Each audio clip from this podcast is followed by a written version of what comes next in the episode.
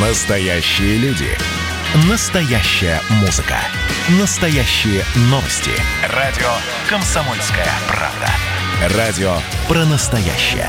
97,2 FM.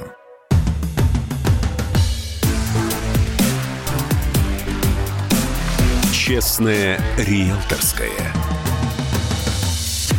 Здравствуйте, с вами Юрий Кораблев, ваш помощник в вопросах недвижимости. Сегодня поговорим о том, что происходит на московском рынке квартир. В январе этого года спрос на вторичное жилье в Москве упал – и, надо сказать, очень прилично. По данным риэлторов, на 35% по сравнению с показателем за тот же период 2020 -го. По мнению специалистов, многие потенциальные покупатели временно ушли с рынка. Их отпугивают цены на квартиры, которые резко повысились в прошлом году из-за скачка спроса, говорит член Совета гильдии риэлторов Москвы Роман Вихлянцев снижение процента ипотечного, которое пришло с льготной ипотеки, составляло порядка 15%. Именно за период 2020 года общий рост цен на недвижимость в Москве на вторичном рынке составил 15-17% по разным оценкам. То есть мы сейчас имеем интересную историю, что то же самое жилье, которое приобреталось весной без льготной ипотеки, покупатели имеют абсолютно те же самые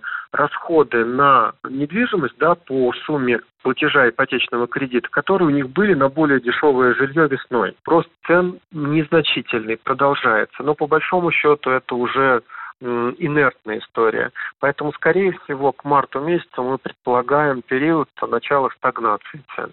По разным данным, к концу 2020 года средняя цена на квартиры в старых домах выросла на 20%, а в некоторых районах и на все 30%. Риэлторы также отмечают, что продажи снизились из-за дефицита квартир. На фоне высокого спроса в прошлом году их раскупили, и теперь выбор заметно сократился, поясняет Роман Вихлянцев.